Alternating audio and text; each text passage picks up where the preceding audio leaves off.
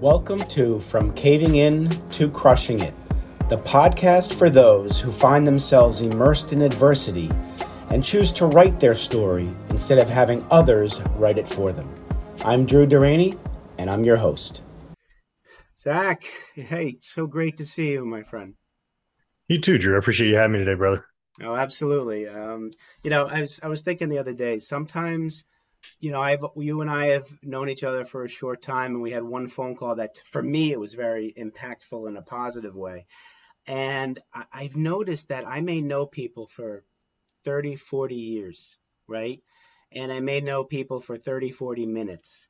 And I find lately that the people I've known for 30, 40 minutes, I have a much I don't know. It's like a stronger connection. It's hard to describe than people I've known for years. I don't know if that's good or bad, different, or because of my mindset's changed. But I want to thank you because you made a huge impact on me, and I, I really wanted to have you on on the show. Um, and uh, and I guess I just want to let you know that before we started. So I appreciate oh, it. man, I, I appreciate that. And it's funny, especially in this podcasting world. It's such an interesting thing because um, and the way we got connected, we're we're inquisitive about stuff. We want to learn and see and grow more. So it's almost like uh, I, I feel the same way when I meet new folks like yourself or, or on my podcast. It turns into like uh, almost like a refreshing piece to see new mindsets, new new personalities, and see how people have very similar and very different struggles, but how we've all gone through it. So it's uh, definitely enjoyed it, man. Definitely enjoyed it all. Yeah, no, it's awesome. So, so I, you have an interesting background, and and I admire what you're doing now. Can you try to catch us up on how you got where you are? Tell your story a little, um, and I'm just going to go sit and listen. Yeah, so man, I'm born and raised here in Atlanta, um, and that's very hard to find. It sounds like everybody's moving to Atlanta these days, but yep. um, born and raised right here, man. And I was actually a police officer. It was my first gig um, here in Atlanta, so in my backyard, literally. Um, before that, I know we talked a lot about um, mentorship and different pieces. And it's funny, I did a little bit different upbringing where I was uh, actually homeschooled in middle school and high school. Wow. Um, I went and I got my bachelor's degree while I was a police officer. So my early 20s, got my bachelor's. It took me about like six and a half years, seven years, something like that. right, right. Um, but it was all remote. So uh, similar to like homeschooling. Right. And then right. Um, I left the police department, joined the military, and I became an infantry officer deployed to the Green Berets in 2019. Mm-hmm. Um, did a lot of my, uh, I have a MBA in small business operations, did a lot of that remote actually from Afghanistan. So um, during, man, very little Wi Fi, but it was enough to read and, and write a paper or two. And um, you know, it's crazy. During that time, I actually owned a couple businesses. I was operating a couple businesses from over there. So it's it's been a very uh, interesting journey. Right, you know, police is usually what happens after the military, not before, and then right, business right. ownership. Yeah. You know, business ownership never happens with government folks because government work is usually decent. So, um, right. yeah. So trying to trying to figure out the world in, in a different way, if that makes sense. Absolutely, no, it, it completely makes sense. So, you know, since you it, you, you did it kind of backwards but you know there's no there's no written book on how you how you do things. You do things when you're ready and how you're ready. And um, how did the police training and the military training how did that impact the bit well you had the business before the military so how did each one impact the other? You know kind of like did you adapt some skills you learned in each one and they all work together? I'd love to know that yeah, so it, it, was. It's weird, you know, the entrepreneurial mindset. I never meant to be an entrepreneur. Never meant to be a business owner. I, the only thing I ever wanted to be was a, was a police officer. So uh, when I started that first company, um, it was actually my two weeks led into. I was 28 years old. My two week notice from the police department led into basic training. So at 28 years old, I'm a decade older than all the kids running laps around me, getting drill sergeants yelling at us, and uh, my drill sergeant was younger than me and was in my face relentlessly. And two weeks before, I was arresting drug dealers and working narcotics. I'm like, what? Eh, so it was such a shift, but it was so humbling at the same time. Yeah, right. And during that, I knew I didn't want to get back into law enforcement, and I recognized the gap that I felt like you know, I could provide. Where law enforcement, you can't make recommendations. You can't say install this lock, this alarm, this da da da. Um, and I actually have a, a, long why, you know, the start with why with Simon Sinek my why yeah. uh, was actually something that happened on uh, on duty. But what it did is it shifted. Like, man, I, I think I could bridge this gap from how police is police officers are limited by liability. You'll get sued if you say something wrong. Right. I I can do this. I can help them uh, help the community in a different way, and that's where I started the first company, and it was phenomenal. But Um, it, where it tied into the military, got out of training, came back, launched the business. Uh, month six, I made ten thousand dollars in month six alone, my first ten k month, hmm. and that was after working for years. I was a police officer for seven years, making forty thousand a year. So I'm like, oh my god, I'm on to something. in month seven, I left to go to Afghanistan, oh and it's goodness. like yeah. all of it shifted. So I had to really quickly figure out business operations, uh, remote operating, and really restructure the business where I was forced. So a lot of entrepreneurs work in the business, not on the business. Sure. I couldn't do that from Afghanistan. So I had to really, really study processes and figure out how to efficiently run a business, which doing that during the military and then COVID hit after. So six months after I got back from Afghanistan, COVID hit. I get rolling again, and then COVID hit, and I didn't miss a beat because I already learned how to really streamline operations. So uh, it was really fortunate. To, yeah, yeah, really to fortunate. prepare, and that yeah, yeah. That's, that is fortunate. Yeah. yeah, it was it was yeah very fortunate. And not everybody was that lucky, uh, but it, it was definitely good lessons uh, I kind of look at it lessons from the battlefield to the boardroom and kind of mm-hmm. how do you operate and manage in a high stress environment. Right. And uh, thankfully, I'm very well trained in that for sure. Good for you. Good for you. When you transitioned out of the military, was it a difficult transition to civil you know, civility and all that? Because I've talked to a lot of veterans where it has been difficult for them. Yeah, so uh, technically speaking, I'm actually still in the military. You are. Okay. Um, yeah, so I got injured in Afghanistan, but it wasn't found until um, it was two years ago this month, actually, right about this time. I went down to do push-ups. Um, I, I, was getting promoted. I was fast tracking after several of the awards I got and some of the work I did in COVID and with the CDC, and went down to do a push-up. Dislocated my thumb, hmm. and I'm like, oh, that's weird. Stood up, popped it back into place, thinking nothing of it, and then my entire left arm from the elbow down went numb. Whoa. And I'm like, well, that's not right and we had a four day weekend. So in the military, you don't ruin a four day weekend. Like you go enjoy the four day weekend. I'm like, ah, I'll check it out next week, right? Yeah. Well, five days later, my entire arm was still numb, and nothing had come back. No tingling, nothing, and and um, the ring finger and pinky on my left hand stayed numb. Um, and go through a bunch of tests and all this stuff, and come to find out, uh, I had a massively pinched nerve in my elbow, my old, your funny bone nerve. Right, right. That right. nerve was highly compressed but instead of it actually presenting itself like it normally does with the numbness, it atrophied my hand and it didn't get the nutrients in my hand. So, which is why my thumb dislocated. So, um, fast forward to now, I just had my first medical discharge appointment last week, 20 months later, wow. because the military is so slow in. Um, I wasn't for four months out of these 20 months, I've actually gotten treatment on the arm. Um, I mean, it's one of those I still don't have feeling in the hand, can't really use the left hand very much. And um, working on that medical retirement. But all that to say, when that injury happened, is um, one of the darkest times. Um, I actually, about the same time the injury happened, turned down an eight figure deal from a very large uh, broadcast company for one of my companies. Yeah. Um, I scaled one company in COVID to 155 countries, and I was getting a lot of VC interest. Turned that down uh, for other reasons, wanting to maintain the altruism attached yeah. to the mission we were accomplishing. Yeah. Um, at that point, I owned six companies, and when, when all of this happened the week before the surgery uh, in March two years ago, mm-hmm. I was at the end of a dock with a pistol in my mouth, and I was so miserable. And knowing this injury was going to take the uniform from me, I was that's the long term. I, am no longer good at the infantry. I'm no longer good at the army. Right. Um, the the big army already said they didn't want me. The state side already said that they couldn't do anything for me. So felt completely worthless, like used up. Like I gave everything. I gave an arm, literally. Oh my god, you did. felt used up, oh and it's god. like now you don't need me. And I thought that was the rock bottom point where I was just going to become a statistic on paper. Um, at 32 years old, at pay, on paper, I was massively successful. Yeah, and absolutely. massively miserable knowing I was going to lose everything I'd worked for. I was going to lose my identity, the uniform, the the flag I fought for for 15 years. Like, right ripped away from me, which is where the actual cover of my book came from. Um, it's the American flag heart with a tear through it, and it's actually a photo uh, that I took in Afghanistan as the background, and okay. it, it, really signifies all that getting torn away from me because I I hated it, man. It was a terrible transition because it's like now you're not good to anybody, and I actually internalized that quite heavily. Oh, sure.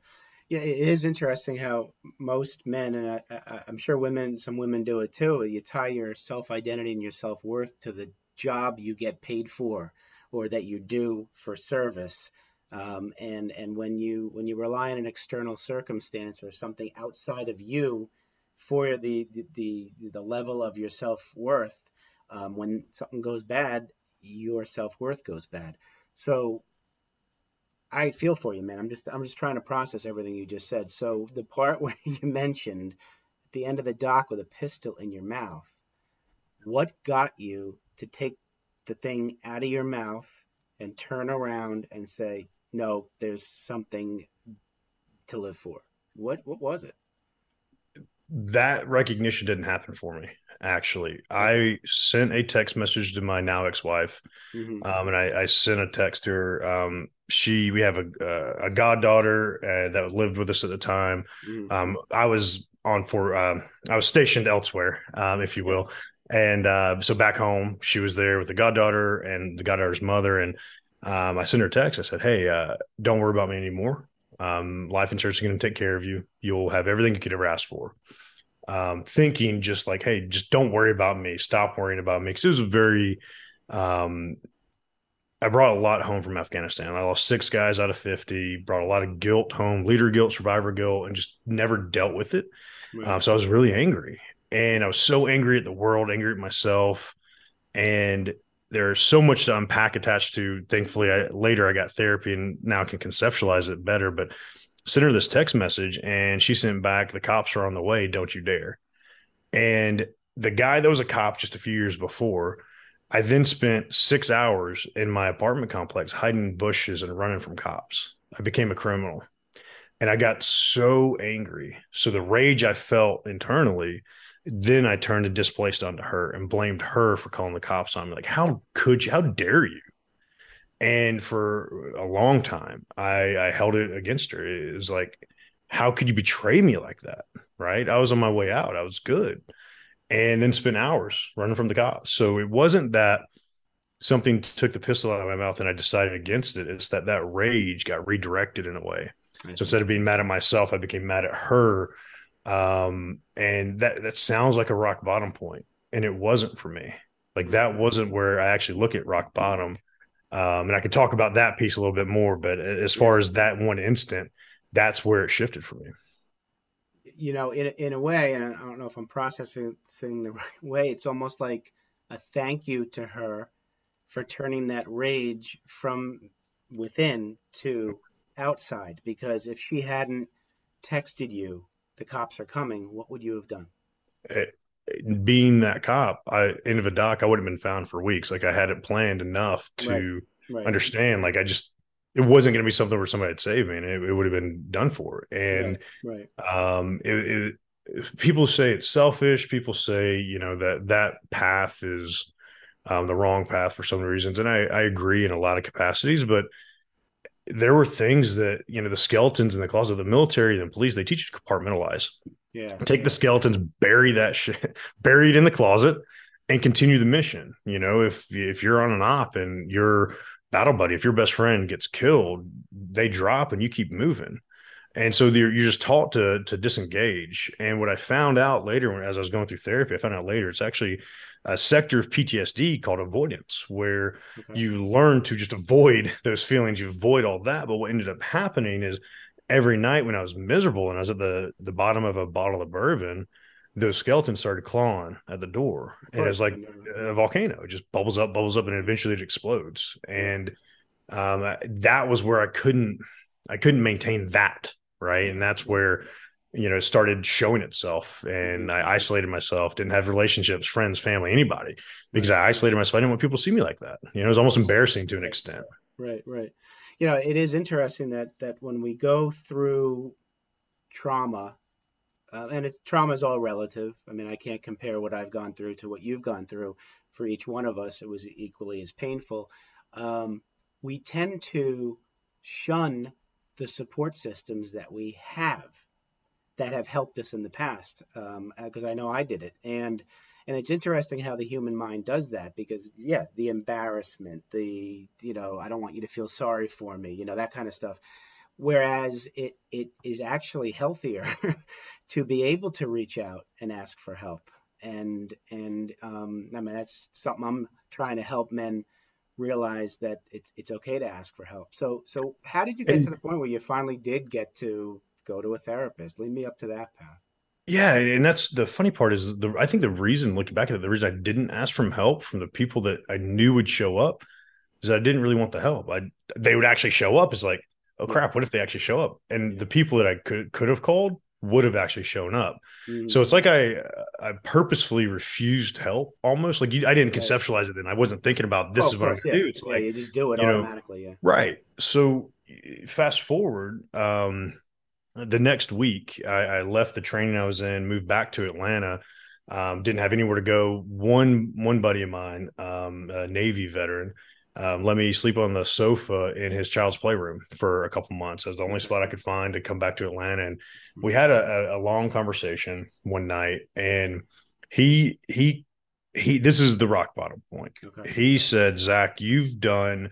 All these amazing things. You've you've gone, you've paid for mentorship, coaching, the MBA. You've always sought external knowledge. You've done such a great job trying to learn more externally. Dale Carnegie instructor, police instructor, everything you could imagine to garner more knowledge. He said the one thing you've never done is look inside to learn more about yourself. Wow. And he's like, go upstairs, and I bet you you can't look in the mirror and tell yourself you love yourself me being the brash and audacious, you know, high performer, like, ha, watch, I love me some me. So I march off, never turn down a challenge, march off upstairs, go look at the mirror. And I got, I look, and then I immediately had an anxiety attack, oh balled up on the floor for two hours and just bawled for hours because I, the one person you should be able to tell that you love couldn't do it and that was the rock bottom point that was the part where uh, the the first chapter in my book is called a look in the mirror. That was the part. Taking a look in the mirror was so devastating to me. And that's where i finally realized this is rock bottom. I have to find answers to this internalization that i'm missing.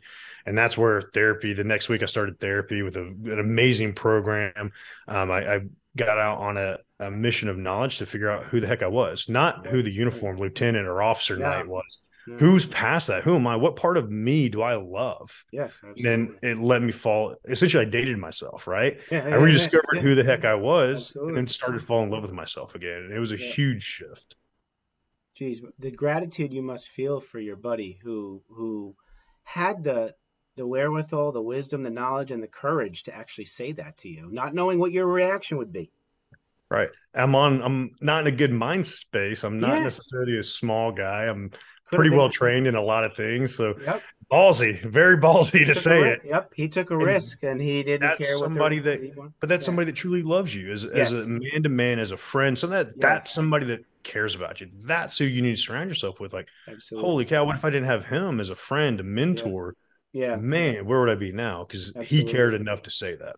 Absolutely. Well, that that that's that's wonderful to hear, and that's that's one of the things where a lot of men um, don't have that, and it you know you don't want men to fall into that victim mindset where I don't have somebody. You can go out and find somebody. You know, you've got when, you're doing okay, when you're doing quote unquote well or better, that's the time to look for your mentor and role model because it's it's it's the times when you're not thinking about it that you're going to need it. You know, and um, all right, so so wow, so you've come a long way, man, and um, you, you're very inspiring. So once the you, you you finally were able to tell yourself you loved you, and you did the therapy, and you started working your way. Um, I say you've already gone from the caving in to now you're in the coping stage. Mm-hmm. I feel right now you're in the crushing it stage. So how did you hmm. get through that coping stage to start to be more self-aware and change that mindset that I am going to do so much more that's going to help myself and help others? You know, it, it took a shift in perspective and it took a huge dose of grace for myself. Yeah. Um, one of the things going through therapy that my therapist said the very first call, this is where I actually accepted um, having him as a therapist. Very first call. Um, and I interviewed, you know, a dozen therapists. Nah, nah, you're, and I always found a reason to say no, right? Just nitpicking. Right. And this guy said, you know what? Have you ever thought that you didn't pull the trigger that killed your guys because I always said, "Oh, I got, I, I killed these guys. I got these men killed. Right. I'm the one doing planning the operations. I did this." He's like, yeah. "Have you ever thought to actually blame the enemy combatant that pulled the trigger?" And I was like, I literally sat back in my chair, I'm like, "Holy cow! I've never." Like the the thought never crossed my mind. I consider myself a smart dude, but like, yeah. never thought so having that shift in perspective of like, wow, I didn't actually pull the trigger and I'm dishonoring the memory of these men by thinking I did this to them. And I'm like taking away the value that they gave to this world. Right. Um, you know, it wasn't honoring them in the way that I that I should have, and uh, that grace and having that understanding shifted in a lot of ways for me to recognize that the best way I love putting it in, or best way I love saying is, um, my morning routine involves the gym every morning, every single day. I don't take any off days unless mm-hmm. something happens. I wake up, I go to the gym. And one of the big pieces for me was recognizing that just like at the gym, you don't go in day one and walk out looking like Arnold Schwarzenegger that same day. Right, exactly. For your mind, you have to be putting in the reps day in, day out and I, I, told you about my hand and I have a whole story of how I, I got to this, but um, I actually picked up the piano and yeah. started learning to play the piano as recovery for this Wonderful. this issue. And right, you right, think right. a weighted key on a piano and I can't even feel two fingers. So imagine uh, that controls your grip. So I can't even put pressure. I had to learn how to roll my hand a certain way, okay. right? But it challenged me, stimulated me mentally. Um, I started journaling. I I love classical music, so it's always when I was really high high anxiety, I would put earphones in, listen to classical music. I'm like, what if I actually create it and not just listen to it? Wow. So the first day I practiced for six hours. By week two, I was playing uh, a piece of Mozart. And I'm like, it was, terrible. Don't get me wrong. I'm not uh, like, right. Uh, it doesn't matter how good or bad. Never played an instrument in my life, so like I, yeah. you know, but it was enough for me to be like, wow, what am I actually capable of? Yeah. And you think of all that I've done in my life, I, I'm pretty dang capable of a lot of really interesting things, but like yeah. the mind is so strong. So putting the reps in from journaling to reading, um, playing the piano, that meditation piece, yeah, you know, yeah, absolutely. Um, couple times a day. I actually have it blocked off in my calendar. Um, walk. I have a 16 year old husky, so I walk yeah. my husky and cook lunch, and then walk yeah. my husky and cook dinner. It's actually in my calendar. Yeah, yeah. Um, so preserving and being selfish with myself in my own mm-hmm. time. Yep. Right. Absolutely. Caring for myself enough to put myself 1st mm-hmm. when for so many years that servant mentality can be toxic if you're not careful because you're giving all the time and you're never refilling your own coffer to be able to give to others. And Absolutely. for me, that was the big shift is like, how do I maintain that and just keep doing the reps over and over and over again? Because you have to, mm-hmm. to maintain that semblance of a decent mindset. Yeah you know, it, it's very helpful. You mentioned about putting it in your calendar and then not just putting it in your calendar, but honoring what you put in your calendar and doing it. Um, I struggle with that, Zack. Maybe you can help me with that at some point. well, you know, it, it's one of those things, and being having grace, like that time is actually right now while we're recording, mm-hmm. but knowing how valuable this conversation is to me, it's that piece, right? right? It's like, wow, this is worth me shifting this because this is like one of those I'm refilling my coffer. But we don't have this conversation. It's not client time. It's not all these businesses that I'm, you know, I'm not putting out a fires. Like this lets me reflect on things. This let, this lets me have a great conversation about this stuff. Yeah. This is worth. So it's not hundred percent solid concrete all the time. But as yeah. soon as we get off this, I'm going to go walk the pup and make lunch. Right. Good, so it's having that Absolutely. grace and Absolutely. flexibility to maintain it um, that rigidity is great at times, but you got to flex a little bit for a good convo, you know. Well, I'm, I'm, honored that you you kept this time, and you know what? If you had told me that you had, I would have said we can do a different time, just because you know. And and that's not the people pleaser in me either, because I'm trying. I've I'm a reformed people pleaser, but I would, oh, I get I, that I would, one. Trust I would have done. You know, that's that's a tough. That's that's toxic being a people pleaser. I'm telling you. Hundred um, percent. Yeah, yeah. So, uh, what I want to be able to help you. What what does the audience need to know about Zack Knight? Uh, tell them about what you do, how you service people and your businesses, whatever you want them to know. Tell us a little about that and what how they can reach you. Yeah, absolutely. I appreciate that. And um, the the first piece, uh, my book, I released on Veterans Day a few months ago, and um, it's called "The Legacy of Love: A Journey of Self Mastery," and it actually highlights everything we just talked about. It highlights what I the steps I took, the tactical, uh, applicable steps that I took. Um, small things every day, right? And highlights that. That's found on Amazon. Um, I actually uh, I, I, did a lot of research on uh, ancient leaders, and look back to the Romans, um, and they're, they're all philosophers, the philosophical leader. And um, I, I, read Meditations and uh, Marcus Aurelius and different pieces there. And um, when I released the book, it released number one in mental health and number one in philosophy mythology. So I thought that was really fascinating wow. to see how my leadership style has really Absolutely. shifted. But yeah. Um, the book is a big piece that I, I'm really highlighting now. And um, the other piece is um, the newest organization, uh, my seventh company. I just launched in October, about the same time of the book, and mm-hmm. um, it's called ATL Vets, Advancing the Line for Veterans. I'm really focused on small business owners that are veteran owned, trying to knowing how much the mindset impacts the business for every entrepreneur. Right, right. Um, I, I, do this on the business side with Be a Tactical Leader, but I wanted to give this to the veteran community, seeing the struggles I went through, and talk about my struggles. Um, and ATL Vets is a big piece that's really going crazy right now, having some amazing things and when hosting send, a bunch of events. Did you send that to me in the bio? Absolutely. You, you, you, already did, or you will? Do send uh, I believe I did. I, all right, I'll, I'll check. Sure. I'll check it for the show notes, but I want to put that yeah. in the show notes for you. So yeah, that piece is huge, man. Because uh, you know, and there are, of course, female veterans out there. Love them all. Yeah. I only served with men in the infantry, so when I say right. this, you know, I, I speak to those men of like, right. you know, we need men to lead the charge in the mindset piece. Mm-hmm. A lot of guys don't want to hear about it in the personal life. So, hey, let's work on your business. But every time you talk about business, it goes back to this is what I'm struggling with personally. Yep. So I've recognized there's a good balance there. And that's the big piece I'm really trying to support right now. And um, I have about 10 events in person a month here in Atlanta. I'm doing a mm-hmm. massive conference here um, this summer where I have some amazing sponsors, and it all goes back. All the profits go back to support ATL vets, and okay.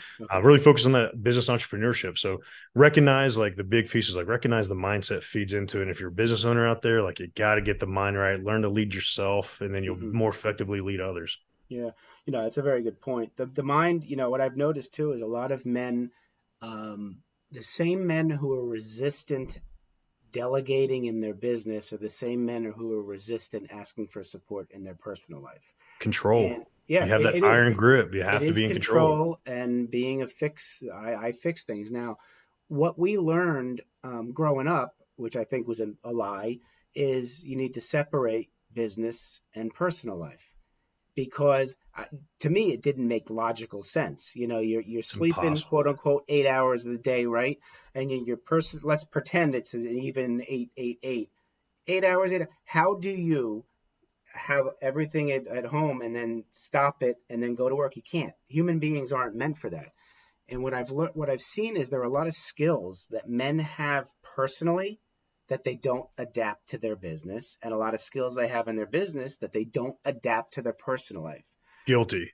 Holy cow, let me tell you how guilty I'm. Think about law enforcement. I couldn't mm-hmm. I thought I couldn't bring that home to I'm twice divorced. Right. Um the the police department ended up um breaking up the first marriage because of all the things I went through. I worked undercover narcotics and gang investigations like uh SWAT operator. All those things I, I internalized, which fed into the home military then did the same thing yep. and that whole work life balance concept is impossible as a business owner right. um, the, the shift i've seen is integrated life how do yes. you integrate the life right. um, that you're living at home because i was wearing so many different masks and then i'm never genuine to myself and you never knew who the heck i was so how could somebody love something that you don't even know right, right? you can't even learn who i am so um, that integrated life i mean that's a great point really got to figure out that integrated life for it all Right, and you, you know too. So so we got to work. People, it's people like you and me are gonna. It's got to be a grassroots efforts because the powers that be are not going to do this. So you think about we got to work on that integrated life. And the second thing is you have the military and the police who in, who teach you or indoctrinate you certain things, what not to, the whole compartmentalize and all that. They have a duty to then when you transition out to help you unlearn that compartmentalization and try to help you, you know, train you to assimilate back to reality, I say it. And and that's where we need a lot of the aftercare for former police officers and former uh, military happen. veterans. It doesn't happen. So we got to create it. And that's really the types of stuff because that mindset is exactly what's changed for you when you're in those establishments. And when you leave, they don't untrain you. Right. And you know, from the time I was in Afghanistan to the time I was back on my own sofa yeah. was five days. Mm, wow. And I'm back living my quote unquote normal life. Right. five days after I just I ran um, offensive operations every four days for a year. Then five days later, I'm on my own sofa. How do you? There's no decompressing no. from all that. Like you, you can't. There's no gear down on that no. capacity. So of course things started cracking all around yeah. me, and and 100 percent I agree. We we have to do a better job as men, man to man, right? Like men can bond oh, in yeah. a different way, and it's Absolutely. like man to man, we have to do a better job about recognizing the the conversations we don't want to have, like loving yourself. You got to have that conversation. Absolutely. We got to be able to talk about this with each other and recognize we're all struggling with very similar things as men. And, and if we, we talk are. about it, we all start healing a little bit more. Yep. It's all about it's all about the debrief, right? We do debriefs Absolutely. in meetings, debriefs in, in any kind of uh, tactical plan. We got to yep. debrief our mindset and debrief the day together and uh, help each other lift each other up. Well, you know, Zack, I could talk to you for hours and hours. I, I thank you so much for your time and and for your service and for the friendship we've we've begun. And uh, I I trust this won't be the last time you and I speak, my friend. Absolutely, man. I appreciate you for having me, and uh, definitely uh, keep on doing this good work, my man. All right, you too, Zack. Take care of yourself. Thanks so much for listening. If you enjoyed the episode please subscribe and give us a review to help others find it. If you find yourself immersed in adversity and would like to find support from other men in times of struggle, please become a member of my Men Supporting Men collaboration tribe by emailing me at drew at profitcompassion.com, expressing your interest, and I'll get in touch with you. Speak to you soon.